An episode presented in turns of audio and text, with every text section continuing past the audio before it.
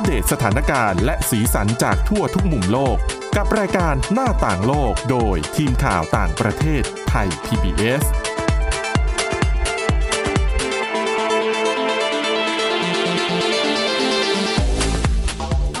สวัสดีค่ะคุณผู้ฟังนี่คือรายการหน้าต่างโลกค่ะ เราก็นำเรื่องราวข่าวสารที่น่าสนใจนะคะ รวมถึงเรื่องราวของเทรนด์การปลดพนักงาน จากบริษัทชื่อดังหลายแห่งทั่วโลกค่ะ สำหรับวันนี้พบกับคุณจารุพรโอภาสรัฐและดิฉันสวรักษ์จากวิวัฒนาคุณค่ะ สวัสดีค่ะ ก็จริง ๆ คุณจารุพรเป็นกระแสมาตั้งแต่ช่วงปลายปีที่แล้วแล้วนะคะค่ะที่บริษัทด้านเทคโนโลยีรายใหญ่ระดับโลกที่เรารู้จักกันดีเนี่ยทยอยปลดพนักงานกันแบบแทบจะรายวันเลยนะ และดูเหมือนว่าเลือดมันยังไม่หยุดไหลเท่านี้ยังคงมีข่าวการปลดพนักงานในบริษัท ด้านเทคโนโลยี หรือว่าบริษัทที่เกี่ยวข้องกับการสื่อสารเรื่องของสื่อบันเทิงค่ะเกิดขึ้นอย่างต่อเนื่องล่าสุดมาอีกแล้ว ให้คุณจารุพรเล่าให้ฟังมีบริษัทไหนบ้าง ล่าสุดเนี่ยเอาที่แรกก่อนก็คือเป็นบริษัทเดลเทคโนโลยีค่ะ อันนี้ค่ะหลาย ๆ คนน่าจะคุ้นหูกับพวกแล็ปท็อปค่ะที่เราใช้ใช้กันก็คือทางเดลเนี่ยออกมา เขาบอกว่าเตรียมที่จะปลดพนักงานประมาณกว่า 6,650 คนนะคะ ก็คือเป็นตำแหน่งนั่นแหละ คิดคิดเป็นประมาณ 50 ขออภัยค่ะ 5%ของจำนวนพนักงานทั่วโลกของบริษัทเลย ซึ่งแน่นอนค่ะ สะท้อนแนวทางที่เหมือนเหมือนกับบริษัทอื่น ไม่ว่าจะเป็นสถาบันการเงิน หรือว่าบริษัทเทคโนโลยีต่างๆนะคะ เพื่ออะไรเพื่อรับมือกับความเป็นไปได้ค่ะที่เศรษฐกิจของโลกเนี่ยจะหดตัวลง ก็เนื่องมาจากอัตราดอกเบี้ยค่ะแล้วก็เงินเฟอ้อที่พุ่งสูงขึ้นเรื่อยๆ เลยนะคะ นอกจากนี้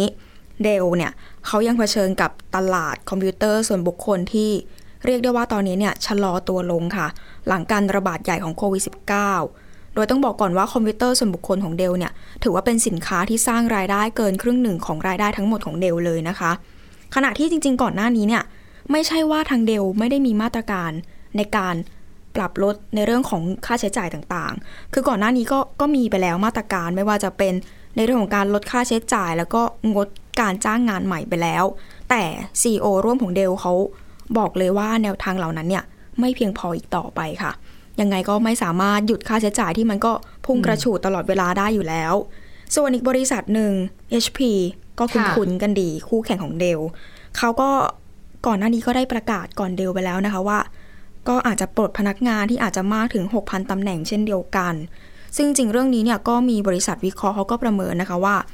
ยอดขายคอมพิวเตอร์ส่วนบุคคล แล้วก็พวกแท็บเล็ตเนี่ย โดยรวมน่าจะลดลงถึง 2.6%ในปีนี้ค่ะหลังจาก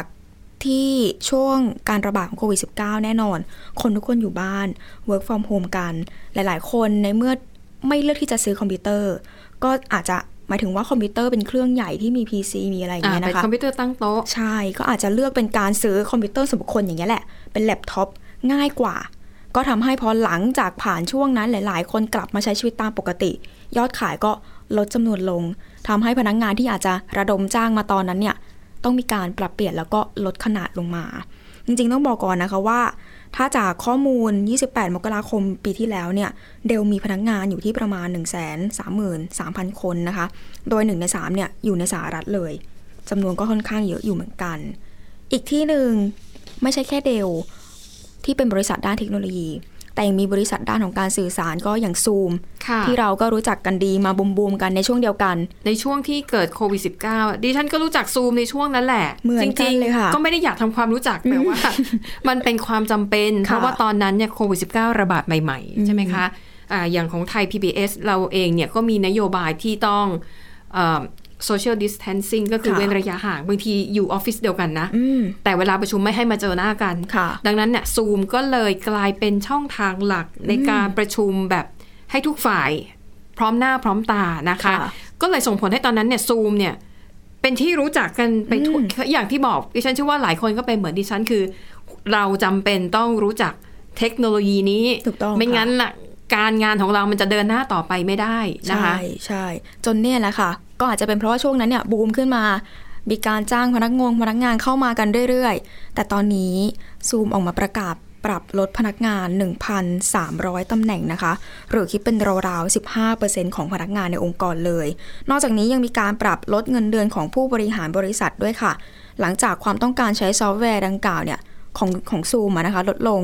ตามสถานการณ์การระบาดของโควิด -19 ที่ตอนนี้ก็คือเรียกได้ว่าคลี่คลายลงไปแล้วในปัจจุบันนะคะ โดยทางบริษัทซูมเนี่ยเขาประกาศปลดพนักงานพร้อมกับมีการหั่นเงินเดือนลง 20%ด้วยนะคะ ค่ะ ซึ่ง CEO ของซูมก็บอกว่าจริง ๆ การปรับลดพนักงานขององค์กรเนี่ยพร้อมกับปรับลดเงินเดือนของเขาลงอีก 98%ด้วย คือในส่วนของการลดเงินเดือนมีเป็นขั้นนะคุณจารุพร อืม ในส่วนของ CEO นะคะ คุณเอริกหยวนเนี่ย ค่ะ ลดเงินเดือนตัวเอง 98%อืมเท่ากับเหลือเงินเดือนอยู่แค่2%ค่ะนะคะ แต่ว่าถ้าเป็นสมาชิกในฝ่ายของทีมผู้นำฝ่ายบริหาร อันนั้นน่ะจะลด 20%อืมก็ยังอะเหลืออีก 80%ก็แน่จะพอใช้ชีวิตอยู่ได้นะคะค่ะแต่ CEO นี่ถือว่าเสียสละหนักที่สุดอืมเพราะว่าหันเงินเดือนตัวเองเหลือแค่2%น่ะเอาสมมติเงินเดือนแสนหนึ่งค่ะก็จะเหลือเท่าไหร่โอ้โห ดิฉันก็เก่งเลขซะด้วยนะคะ แสนหนึ่งอะเอาเป็นว่าคุณผู้ฟังช่วยกันคำนวณแล้วกันนะ ก็คือ ได้รับเงินเดือนแค่2%เท่านั้นเพื่อแสดงความรับผิดชอบ เพราะเขาก็บอกเลยว่า ในฐานะที่เป็น CEO และเป็นผู้ก่อตั้งซูมด้วย ก็ต้องรับผิดชอบต่อความผิดพลาดที่เกิดขึ้นนะคะ แล้วก็บอกว่าการแสดงความรับผิดชอบ ไม่ได้มีแค่คำพูดเท่านั้นอืมมันต้องแสดงให้เห็นด้วยนะคะ ดังนั้นก็อะจะลดเงินเดือนของเขา แล้วเขาบอกที่ลดเนี่ย ก็คือ1ปี1ปีงบประมาณนะคะโอ้โหนะ เออ ก็ ถือว่าเป็นการแสดงสปิริตของผู้บริหารค่ะอืมจริง ๆเขาก็บอกว่าเขาบอกจริง ๆ ทั้งซูมเนี่ย ก็ทำงานมาอย่างไม่รู้จักเหน็ดเหนื่อยกันแล้วล่ะ แต่มันก็อือหือสุดท้ายมันก็เกิดข้อผิดพลาดอยู่ดีค่ะก็เลยอย่างที่บอกอาจจะต้องออกมารับผิดชอบในกรณีอย่างนี้อะนะคะอือหืออย่างที่บอกไปว่าก็ซูมเองก็กลายเป็นที่คุ้นหูติดหูกันดี ก็จนทำให้แพร่หลายไปอย่างทั่วโลก แล้วก็จริง ๆ ยังมีอีกหลายบริษัทเลยค่ะที่ก็ต้อง ประกาศปลดพนักงานเพื่อรับมือกับต้นทุนที่สูงขึ้น แล้วก็ความเสี่ยงในภาวะเศรษฐกิจถดถอย โดยจริง ๆ ก็มีนักวิเคราะห์คาดนะคะว่ารายได้ของซูมเนี่ยจะเพิ่มขึ้นราวๆ60 6.7%ในปีงบประมาณ 2022 เมื่อเทียบกับการเติบโตที่สูงกว่า 4 เท่าตัว แล้วก็ 9 เท่าตัวในปี 2021 ขณะที่ผลกำไรของบริษัทเขาก็คาดว่าน่าจะลดลงอีกประมาณราวๆ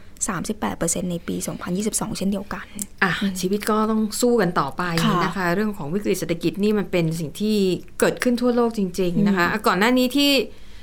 ลดพนักงานไปหนัก ๆ นี่ Amazon ค่ะ Google Twitter นี่หนักกว่าเพื่อนนะ เพราะว่าลดพนักงานไป 50%เลยใช่ค่ะ จากผลงานของอีลอนมัสนะคะ เจ้าของรายใหม่ค่ะอุ้ยแล้วพูดชื่อขึ้นมาเถอะเกือบทั้งนั้นนะคะ ล่าสุดมีอีกบริษัทหนึ่งนะคะ อันนี้ฟังแล้วจะใจหายหน่อยนะดิสนีย์อืมบริษัทดิสนีย์เนี่ยนะคะเขาก็มีสื่อในเครือเยอะนะคะค่ะอะมีทั้งที่เป็นส่วนของสวนสนุกค่ะส่วนที่เป็นสตูดิโอผลิตอ่าภาพยนตร์ผลิตซีรีส์ค่ะแล้วก็ส่วนที่ทำสตรีมมิ่งก็คือ Disney Plus ที่เป็นชื่ออยู่ในเมืองไทยนะคะค่ะล่าสุดดิสนีย์ประกาศปลดพนักงานเช่นเดียวกันนะคะ ปลดไป 7,000 คนนะคะ ซึ่งตัวเลขเอ่อ รายงานประจำปีของปี 2021 นะคะปีก่อนหน้านั้นเนี่ยระบุว่าดิสนีย์นะคะมีพนักงานในเครือทั้งหมดเนี่ย190,000 คนที่กระจายอยู่ทั่วโลกค่ะในจำนวนนี้ค่ะ 80%เป็นพนักงานแบบเต็มเวลาอืมคือส่วนที่เหลือ 20%คืออาจจะเป็นเป็นสัญญาจ้าง หรือเป็นค่ะพนักงานแบบพาร์ทไทม์ชั่วคราวอืมโดยเฉพาะอย่างยิ่งตามสวนสนุกอะเขาก็จะอ่าจ้างแบบพวกพาร์ทไทม์มาทำงานนะคะเอ่อการปรับเปลี่ยนในครั้งนี้เนี่ย เกิดขึ้นภายใต้การบริหารงานของบ๊อบไอเกอร์นะคะ คนนี้เป็น CEO ของดิสนีย์จริง ๆ แล้วคุณคุณบ๊อบเนี่ย เป็นผู้บริหารอยู่มาเป็นหลายสิบปีเลยนะคะอืมจนกระทั่งเมื่อปีสองปีก่อนเนี่ยเขาก็คือลาออกจากตำแหน่ง CEO แล้วก็มีผู้บริหารคนใหม่ขึ้นมาทำหน้าที่ แต่ปรากฏว่า ผลงานไม่ค่อยดีสักเท่าไหร่ ก็เลยถูกบอร์ดเนี่ยปลดค่ะแล้วก็ไปดึงเอาคุณบ๊อบไอเกอร์เนี่ยกลับมา รับตำแหน่ง CEO อีกครั้งเมื่อปีที่แล้วค่ะนะคะ คุณบ๊อบเนี่ยก็ยอมรับว่ามันไม่ใช่การตัดสินใจที่ง่ายเลย การที่จะปลดพนักงานถึง 7,000 คนนะคะ แต่ว่าจำเป็นต้องทำจริง ๆ เพราะว่าตอนนี้หนึ่งค่าใช้จ่ายต้นทุนหลาย ๆ อย่างมันเพิ่มสูงขึ้น อันนี้ดิฉันว่ามันน่าจะเป็นผลต่อเนื่องมาจากช่วงโควิด -19 ด้วยค่ะเพราะอย่างที่แน่ ๆ สวนสนุกหลายแห่งโอ้โหก็ต้องปิด เพราะว่าด้วยมาตรการควบคุมการระบาดเนี่ย สวนสนุกก็คือต้องต้องระงับกิจการไปเลยนะคะ แล้วก็โอเคหนึ่งต้นทุนมันสูง ค่าใช้จ่ายที่มันสั่งสมมาตั้งแต่ในช่วง 3 ปีที่ผ่านมา แล้วก็การแข่งขันสูงมากค่ะนะคะ ก็ด้วยปัจจัยทั้งหลายทั้งปวงเหล่านี้นะคะ ก็เลยทำให้ดิสนีย์นั้นต้องมีการปรับตัวครั้งใหญ่ แล้วก็จะมีการปรับโครงสร้างองค์กรด้วยอืมนะคะ แต่ว่ามีข่าวร้ายตามขึ้นมาอีกนะคะ นั่นก็คือเรื่องของ ผู้ใช้งานสตรีมมิ่งของ Disney Plus ค่ะ ผลการสำรวจไตรมาสสุดท้ายของปีที่แล้ว เป็นครั้งแรกนะคะที่พบว่าจำนวนผู้ใช้งานของ Disney Plus ลดลงค่ะ ผลการสำรวจเมื่อวันที่ 31 ธันวาคมที่ผ่านมา มีบัญชีผู้ใช้งานของดิสนีย์นะคะ อยู่ประมาณ 161 ล้าน8แสนคนอืม8แสนบัญชีค่ะก็ตกลงมาไม่เยอะ ตกลงมา 1%เท่านั้นเอง นะคะแต่ก็ถือว่าเป็นครั้งแรกที่ลดลงไงนะคะ แล้วก็นักวิเคราะห์เชื่อว่าจำนวนผู้ใช้งานของ Disney Plus นั้นจะลดลงไปอีกก็อย่างที่บอกคู่แข่งเยอะค่ะนะคะ ไม่ว่าจะเป็นอะดังๆก็ต้อง Netflix ใช่นะคะ Amazon Prime ค่ะแล้วก็ HBO แบบเนี้ยนะคะ ซึ่งตอนนี้หลาย ๆ ค่ายก็ดู ก็เจอสถานการณ์ไม่ได้แตกต่างกันมากนัก อย่าง Netflix เนี่ยก็มีกระแสข่าวว่าเดี๋ยวเขาจะเตรียมปรับแล้วนะ ไม่ให้แชร์บัญชีร่วมกันอืมจริง ๆ นโยบายนี้ก็ค่อนข้างจะเปลี่ยนไปเปลี่ยนมานะ ก็ต้องติดตามดูว่า Netflix เนี่ยจะมีการปรับเปลี่ยนเรื่องบัญชีผู้ใช้งานอย่างไรบ้างนะคะนอกจากนี้ค่ะดิสนีย์เนี่ยอาจจะต้องปรับโครงสร้างองค์กรนะคะ โดยแยกบริหารไปเลย ส่วนที่หนึ่งก็คือในส่วนของสวนสนุกนะคะ ก็จะแยกไปเลย อืมอีกส่วนที่สองคือเป็นสตูดิโอที่ถ่ายทำภาพยนตร์แล้วก็ซีรีส์ต่างๆนะคะค่ะแล้วก็บอกว่ามีให้บริการเรือสำราญของดิสนีย์ด้วยนะคะ โดยรายได้ในไตรมาส4นะคะของปีที่แล้วเนี่ย ของ Disney Group ทั้งหมดอยู่ที่ 23,500 ล้านดอลลาร์สหรัฐเอ่อซึ่งดีกว่าที่นักวิเคราะห์ได้คาดการณ์ไว้นะคะ อันนี้ก็ถือว่าเป็นข่าวดีเล็กๆนะคะ แต่ก็ อ่านั่นแหละนะคะก็เป็นอีกวิบากกรรมหนึ่งนะคะที่หลาย ๆ บริษัทต้องเผชิญ ในส่วนของดิสนีย์นะคะบอกว่าตอนนี้รายได้หลัก ๆ ในส่วนของที่เป็นภาพยนตร์ที่ค่ะเป็นการดูผ่านแอปพลิเคชันต่าง ๆ แพลตฟอร์มต่างค่ะๆ Disney Plus เนี่ยนะคะบอกว่าหลัก ๆ เนี่ยไปอยู่ที่การ์ตูนทั้งซีรีส์แล้วก็เป็นภาพยนตร์ในตระกูลมาเวลในตระกูลฮีโร่ของมาเวลนะคะ อย่างพวก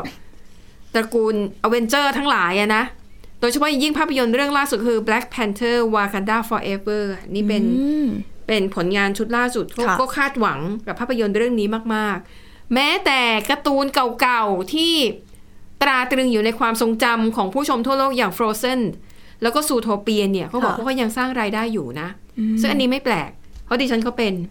บางทีอะเปิดแพลตฟอร์มมา สตรีมมิ่งมาค่ะคือหนังมันมีให้เลือกเยอะมาก เยอะจนเลือกไม่ถูก สุดท้ายก็หันไปดูหนังเก่าที่เคยดูมาแล้ว เพราะว่าประทับใจแล้วก็ที่บอก choice พอเราดูมาแล้วค่ะเนี่ยเออมันก็ดีมันไม่ได้แย่ดูซ้ำอีกรอบก็ไม่เป็นไรไม่เป็นไร คืออย่างน้อยเนี่ยเราแน่ใจว่าถ้าดูแล้วเนี่ยเราอาจจะชื่นชอบกราฟิกอืมการเดินเรื่องค่ะหรือว่าชอบตัวละครบางตัว แล้วรู้อยู่แล้วว่าตอนจบตอนเริ่มต้นเป็นอย่างเงี้ยคือดูแล้วเขาบอกว่ามันจะมีความรู้สึกสบายใจอ๋อใช่ค่ะนะคะ ดังนั้นเนี่ยหนังเก่าๆเนี่ยก็จะถูกรันขึ้นมาดูอยู่หลายครั้ง และดิฉันเชื่อว่าคุณผู้ฟังหลายท่าน น่าจะเป็นเหมือนกันอืมคือสมัยก่อนเนี่ย การจะดูภาพยนตร์ในสักเรื่องเนี่ยมันยากมาก คือต้องไปโรงภาพยนตร์อืมหรือไม่ก็ต้องรอทีวีช่องต่างอ่าใช่ๆค่ะช่องหลายสีอะไรเงี้ยมาฉายคืนมันเสาร์นะคะ เราต้องรอเวลา แต่ตอนเนี้ยไม่ต้องรออมมันอยู่ในหน้าจอมือถือค่ะแต่ปัญหากลายเป็นว่า เยอะเกินไป จนกระทั่งเลือกไม่ถูกอืมอืมอืมอืมนะคะ ไปอีกเรื่องหนึ่งดีกว่านะคะค่ะเรื่องของการบำบัดนะคะ ผู้ที่ติด เหล้าติดแอลกอฮอล์นะคะค่ะซึ่งเรียกว่าในวงการสาธารณสุขก็ต้องยกว่าต้องยอมรับว่าคนที่มีอาการติดแอลกอฮอล์ติดสุราเนี่ย ถือว่าเป็นผู้ป่วยค่ะที่ต้องได้รับการบำบัดได้รับการช่วยเหลือนะคะอืมที่สกอตแลนด์ก็เช่นเดียวกัน แต่ว่าคุณจารุพรนำมาฝากนะเรื่องนี้นะคะเธอจะบอกว่าสกอตแลนด์เนี่ยบำบัดผู้ติดเหล้าด้วยการดื่มแอลกอฮอล์ฟังดูย้อนแย้ง ย้อนแย้ง มันจะเป็นไปได้ยังไง ก็น่าจะคล้ายๆ กับสำนวนที่ว่าหนามยอกเอาหนามบ่งไหมคะค่ะ ก็คือในเมื่อติดอะไรก็ใช้สิ่งนั้นแหละ เป็นตัวอืมบำบัดจค่ะริงๆเนี่ยที่สกอตแลนด์เขาก็ได้ทดลองดำเนินโครงการบำบัดผู้ติดเหล้าในลักษณะนี้เนี่ยเป็นระยะเวลาประมาณ 1 ปีแล้วนะคะค่ะโครงการนี้เขาจะมีชื่อว่า manage alcohol program ค่ะ หรือว่า MAP map นั่นเอง จัดขึ้นก็คือเป็นการดำเนินโครงการอยู่ภายในเมืองกาสโกนะคะทำตามแบบแผนโครงการที่เคยทำมาแล้วในแคนาดา ก็คือเอาของเขามาเป็นตัวอย่างนั่นเอง โครงการนี้เนี่ยทำขึ้นเพื่อช่วยเหลือคนไร้บ้าน ผู้ที่ติดเหล้าที่เคยลองเข้ารับการบำบัดแบบทั่วไปแล้ว แต่ว่าไม่สำเร็จค่ะ โดยผู้เข้าร่วมโครงการนี้เนี่ยเขาจะมีที่อยู่ให้ก็คือไปอยู่ในโฮสเทลหรือว่าที่พักแบบราคาประหยัด แล้วก็ทุกๆ1 1-2 ชั่วโมง จะได้รับเบียร์หรือว่าไวน์เพื่อให้ปริมาณแอลกอฮอล์ในเลือดเนี่ยเพียงพอที่จะทำให้พวกเขาไม่เกิดอาการชัก หรือลงแดงใช่อย่างนั้นเลยค่ะแล้วแต่ก็ต้องจำกัดปริมาณด้วย เอาแบบไม่ให้แบบเยอะจนกลายเป็นว่ากลับมาเมาเมาไม้เหมือนเดิมถูกต้องค่ะ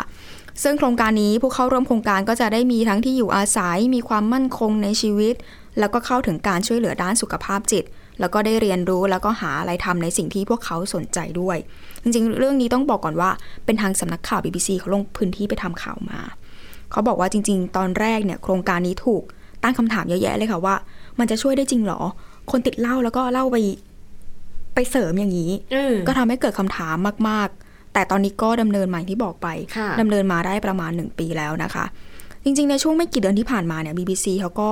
ได้เข้าไปพูดคุยกับผู้เข้าร่วมโครงการนี้ เขาบอกว่ามีอยู่ครั้งแรกที่เข้าไปเข้าไปพื้นที่ตรงนี้เนี่ย ในเดือนตุลาคมปีที่แล้ว ครั้งแรกที่เข้าไปเลยเนี่ย เจอผู้เข้าร่วมโครงการคนหนึงนะคะเขาบอกว่าดูมึนเมามันเลยเดินโซเซไปมา อยู่ภายในสถานที่ที่ทางโครงการจัดไว้ให้ แล้วก็เกิดปากเสียงกัน ระหว่างชายคนหนึ่งที่เมา กับชายคนหนึ่งที่ไม่เมา เพราะว่า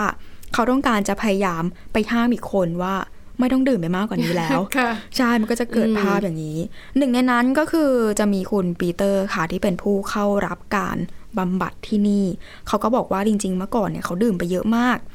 แต่เพื่อนสนิทเขาเนี่ยก็เพิ่งเสียชีวิตไปจากอาการป่วยที่เกี่ยวข้องกับการดื่มแอลกอฮอล์ทำให้เขาเองเนี่ยไม่อยากจะเสียชีวิตแบบนั้น วันนี้เขาก็เลยพยายามทำทุกอย่างเพื่อที่จะลืมความเจ็บปวดนั้นไป ซึ่งเขาก็บอกว่าเขาเนี่ย เริ่มกลายเป็นคนติดเหล้าตอนอายุเพียงแค่ 16 เองนะคะ เพราะว่าด้วยสังคมด้วยด้วยความเป็นอยู่ เขาต้องนั่งดื่มไวน์หรือว่าจิบแอลกอฮอล์กับคนในบ้านกับคุณแม่ทุกวันอืมค่ะเสร็จแล้วก็กลายเป็นว่าติดแอลกอฮอล์ไปโดยปริยาย แล้วก็อย่างที่บอกไปสำนักข่าว BBC เขาลงพื้นที่ไปทำมา เขาบอกว่าหลังจากที่ไปแล้วก็กลับมาแล้วก็ค่อยไปไปอีกสองสัปดาห์ถัดมา ผู้สื่อข่าว BBC เขาบอกว่าพบเห็นนะคะว่าอาการคุณปีเตอร์เนี่ยดีขึ้นอืมหลังจากที่เข้ารับการรักษาไป ซึ่งคุณปีเตอร์เองเขาก็เริ่มไปหาหมอฟันเป็นครั้งแรกในรอบหลายสิบปีเหมือนกัน เริ่มทานอาหารแล้วก็ติดต่อกับครอบครัวหลังจากที่ต้องหายไปหลายปีด้วยความละอายใจค่ะแล้วก็นอกจากนี้เขามีการเข้าเรียนในชั้นดนตรีด้วย แล้วเขาก็บอกด้วยนะคะว่าคงจะ น่าจะเสียชีวิตไปแล้ว ถ้าเกิดว่าไม่ได้เข้าร่วมโครงการนี้ เพราะว่าเขาอย่างที่บอกไปเลยว่า วันๆเนี่ยเอาแต่ดื่มดื่มดื่มดื่มไปเยอะๆมาก แล้วก็ต่อจากนี้เนี่ยเขาก็พอเหมือนเข้ามาแล้วก็ได้ตั้งสติมากขึ้นเขาก็บอกว่าต่อจากเนี้ยเริ่มวาดฝันแล้วว่าอยากจะมีแฟลตเป็นของตัวเอง เริ่มง่ายๆถ้าเป็นบ้านเราก็อาจจะพูดง่ายๆว่า เริ่มกลับมาเป็นผู้เป็นคนมากขึ้นอ่าจากคนที่ติดค่ะแอลกอฮอล์นะคะ อีกคนหนึ่งเขาเป็นคุณพอเขาชื่อว่าคุณพอค่ะ สเอ่อสำนักข่าว BBC ก็เล่าว่าตอนไปถึงเนี่ย ก็เห็นว่าคุณพอเนี่ยกำลังทำอาหารกลางวันให้ตัวเองเลย ภายในภายในที่อยู่ที่เขาจัดให้ก็ถือว่าเป็นหนึ่งในข้อดีของการเข้าร่วมโครงการนี้ คุณพอเขาบอกว่าจริงๆอะเขารู้สึกดีมากเลยนะคะ เพราะว่าเขาเพิ่งมีความรู้สึกอยากอาหารเป็นครั้งแรกในรอบหลายสิบปีค่ะซึ่งเขาก็เล่าว่าชีวิตวัยเด็กส่วนใหญ่ของเขาเนี่ยหมดกับหมดไปกับการรักษาตัวอยู่ในโรงพยาโรงพยาบาลนะคะ เพราะว่าอาการทางผิวหนังเนี่ยที่ร้ายแรง แล้วเขาก็คล้ายๆ กับคุณปีเตอร์ก็คือเริ่มมีปัญหาติดเหล้าตั้งแต่ช่วงวัยรุ่นค่ะ ถูกส่งมาเข้าร่วมโครงการนี้ คือก่อนที่จะถูกมาเข้าร่วมโครงการนี้เนี่ยเขาบอกเขาดื่มแอลกอฮอล์ถึงวันละ 30 ยูนิตต่อวันอืมหรือเปรียบง่ายๆ ก็คือประมาณเกือบเกือบๆวอดก้าหนึ่งขวดมต่อวันน่ะนะคะค่ะวันแล้ละวกก็ลมใช่ค่ะ คือในแต่ละวันเนี่ยเขาก็ทุกวันศุกร์ไม่ก็วันเสาร์เขาก็ต้องเจอตำรวจ แล้วก็ถูกจับไป เป็นอืมประจำวนๆไปอย่างนี้ แล้วก็เขาก็ตระหนักได้ว่าก็ต้องเพลาๆลงได้แล้ว เพราะว่าร่างกายเริ่ม เริ่มที่จะแบกรับอะไรไปไม่ได้มากกว่านี้แล้ว ซึ่งถ้าหลังจากทานอาหารกลางวันเขาก็จะได้รับเบียร์ลาเกอร์หนึ่งกระป๋อง ก็อย่างที่บอกต้องได้รับ แต่ก็ในปริมาณที่ลดลงอืมซึ่งเขาบอกว่าพอย้อนกลับไปมองชีวิตในช่วง 20-30 ปีที่ผ่านมาก็รู้สึกเสียใจ แล้วก็เสียดายกับสิ่งที่ย้อนกลับมาไม่ได้แล้ว แล้วก็รู้สึกผิด ตามมาที่ทำให้ชีวิตพังไปขนาดไหนอะนะคะ แต่ทางสำนักข่าว BBC เล่าว่าวันต่อมาที่ไปที่ศูนย์แห่งนี้ เจ้าหน้าที่บอกว่าคุณพ่อเนี่ยดื่มเหล้าไปเยอะแล้วก็ไม่สามารถควบคุมพฤติกรรมได้แล้ว จนทำให้ถูกเชิญออกจากโครงการนี้ไปค่ะอันนี้ก็เป็นอีกหนึ่งตัวอย่างที่ว่า มันก็มีทั้งคนที่สำเร็จแล้วก็ไม่สำเร็จ ซึ่งสำหรับบางคนโครงการแบบเนี่ยก็ไม่ไม่อาจจะสามารถช่วยพวกเขาไว้ได้นะคะ อย่างคุณพอก็เป็นหนึ่งคนแล้วก็มีผู้เข้าร่วมโครงการอีกคนก็ถูกขอให้ออกจากสถานที่บำบัดแห่งนี้ไป แล้วก็ด้านผู้จัดการโครงการบอกนะคะว่า ปีแรกในการทำโครงการนี้เนี่ย เป็นปีแห่งการเรียนรู้เลยค่ะ เพราะว่ามันเต็มไปด้วยอุปสรรคระหว่างทางอืมเขาบอกว่ามันอาจจะไม่ใช่สถานที่ที่เหมาะสำหรับบางคนค่ะอาจจะไม่ใช่การรักษาที่เหมาะสม หรือไม่ก็บางคนอาจจะยังไม่พร้อมนะเวลานั้นในการเข้ารับการรักษาบำบัดน่ะนะคะ ซึ่งเขาบอกว่า คนที่ยังร่วมโครงการอยู่เนี่ยสามารถดื่มได้น้อยลงมากเลย เริ่มหันมาดูแลตัวเองค่ะ ไปหาหมอเองคุณปีเตอร์ ไปหาหมอฟัน หมอตา แล้วก็เขาเรียกว่าเป็นคนที่มีเรื่องกับตำรวจ แล้วก็นักปฏิบัติการฉุกเฉินการแพทย์เนี่ยน้อยลงมากอืมนึกถึงสภาพเวลาคนเมาแล้วถ้าเกิดอุบัติเหตุไปค่ะโรงพยาบาลห้องฉุกเฉินแน่นอนค่ะอืมมีเรื่องมีราวอยู่ในห้องฉุกเฉินแน่นอน ซึ่งผู้จัดการโครงการก็บอกนะคะว่า โครงการนี้เนี่ยไม่ได้รับทุกคนที่สมัครเข้ามานะคะ ต้องมีการตรวจเลือดตับ แล้วก็ตรวจวินิจฉัยทางจิต เพื่อดูนะคะว่าพวกเขาเนี่ยมีสุขภาพกายที่แข็งแรงพอที่จะรับการรักษาหรือเปล่า แล้วก็โครงการนี้เนี่ยได้รับการสนับสนุนโดย มูลนิธิเพื่อคนไร้บ้านไซมอนคอมมูนิตี้ค่ะ ได้รับการสนับสนุนจากรัฐบาลสกอตแลนด์นั่นแหละค่ะค่ะแต่อย่างที่บอกไปก็ไม่ใช่ทุกคนที่เห็นด้วยกับวิวิธีการนี้ เพราะว่าผู้เข้าร่วมโครงการก็จะเลือกแล้วก็ซื้อเครื่องดื่มแอลกอฮอล์ด้วยเงินสวัสดิการที่ได้มาจากรัฐค่ะ ซึ่งต่างจากปกติที่สถานบำบัดผู้ติดแอลกอฮอล์เขาจะเน้นเรื่องของการดีท็อกซ์กำจัดแอลกอฮอล์จากร่างกาย แต่ที่นี่เป็นการเสริมเข้าไปแต่อย่างที่บอกจำกัดปริมาณไว้ค่ะ ก็เหมือนกับเป็นการช่วยให้เอ่อเลิกการดื่มก็ไม่ใช่เลิกแต่ว่าค่อยๆ ลดการดื่มลงให้เข้าสู่ภาวะปกติ หรือถ้าบางคนจิตใจเข้มแข็งพอเลิกได้ นั่นก็ดีใช่หรือค่ะถ้าเอ่อ แต่อย่างที่บอกนะคะ คุณผู้ฟังการเสพติดทุกอย่างแหละ ไม่ใช่เฉพาะแอลกอฮอล์นะคะมันจะเป็นบุหรี่เสพติดน้ำตาลค่ะชอบกินของหวาน ชอบเล่นเกม ชอบอะไรแบบเนี้ยคือทุกอย่างมันอยู่ที่ใจล้วนๆเลยอืมคนภายนอกไม่สามารถบังคับให้คุณเลิกทำอะไรได้ ทุกอย่างอยู่ที่ตัวอยู่ที่จิตใจเราเองทั้งนั้นนะคะอะยกตัวอย่างง่ายเช่นการลดน้ำหนักโอ้ ให้คนเป็นร้อยเป็นสิบคน พ่อแม่คนรัก ถ้าตัวเราจิตใจไม่เข้มแข็งหรือไม่ได้มีความรู้สึกว่าอยากลดน้ำหนักอืมมันก็ทำไม่ได้ ใช่ค่ะ ใช่ไหมคะ อย่างอะบางคนอาจจะไปที่ที่ดิฉันเคยเจอนะประสบการณ์ส่วนตัวก็คือ เพื่อนก็คือทำงานเป็นพนักงานต้อนรับบนสายการบินอ่าก็คือค่ะทำงานแล้วอะไรเงี้ย แต่พอไประยะหนึ่งเนี่ยทางองค์กรเขาก็มีนโยบายว่า พนักงานต้องคุมน้ำหนัก ไม่ให้ BMI เกินเท่านั้นเท่านี้ค่ะ ตอนนั้นแหละ เขาเหล่านั้นถึงจะยอมที่จะคุมน้ำหนักด้วยค่ะตัวเขาเองคือไม่ต้องมีใครไปบังคับอืมเพียงแต่ก็ตั้งกฎกติกามาอ่าถ้าคุณน้ำหนักเอวเกินเท่านี้ คุณทำงานบนเครื่องไม่ได้นะ คุณต้องลงมาทำงานอยู่ที่ภาคพื้นดินก่อนค่ะน้ำหนักเข้าที่เมื่อไหร่ค่อยกลับขึ้นไปขึ้นเครื่องอืมอะไรแบบเนี้ยหรืออย่างบางคนไม่ยอมลดน้ำหนัก จนกระทั่งเกิดปัญหาสุขภาพรุนแรงอืมบางจริงคนๆคนใกล้ตัวในที่ทำงานพวกเราสองคนก็มีนะคะ โอ้ยตัวเราเองด้วยตัวดิฉันก็ด้วย ตอนนี้ดิฉันก็รู้สึกว่า ต้องฮึดอีกสักรอบ เพราะว่าน้ำหนักมันขึ้นมาเยอะแล้วเรารู้สึกอึดอัดอืมแล้วก็ต้องคำนึงถึงสุขภาพในอนาคตด้วยค่ะใช่ไหมคะเพราะถ้าปล่อยให้ตัวเองเป็นโรคอะเบาหวานอืมความดันสูงค่ะมันก็จะเปิดทางไปสู่โรคร้าย หรือว่าโรคแทรกแซงอื่นอืมๆดังนั้นเนี่ย ดิฉันจะพยายามนะแต่ตอนนี้คุณผู้ฟัง ช่วยเป็นกำลังใจให้ด้วยนะคะ เพราะว่าการลดน้ำหนักหรือว่าการเลิกอะไรสักอย่างเนี่ยคือไม่ใช่เรื่องง่ายเลยค่ะใช่เพราะว่าถ้าต้องการลดน้ำหนักให้เห็นผลเนี่ยสองอย่างที่คุณต้องงด คือแป้งและน้ำตาล ซึ่งมันเป็นของโปรดของดิฉันมากๆนะคะ ก็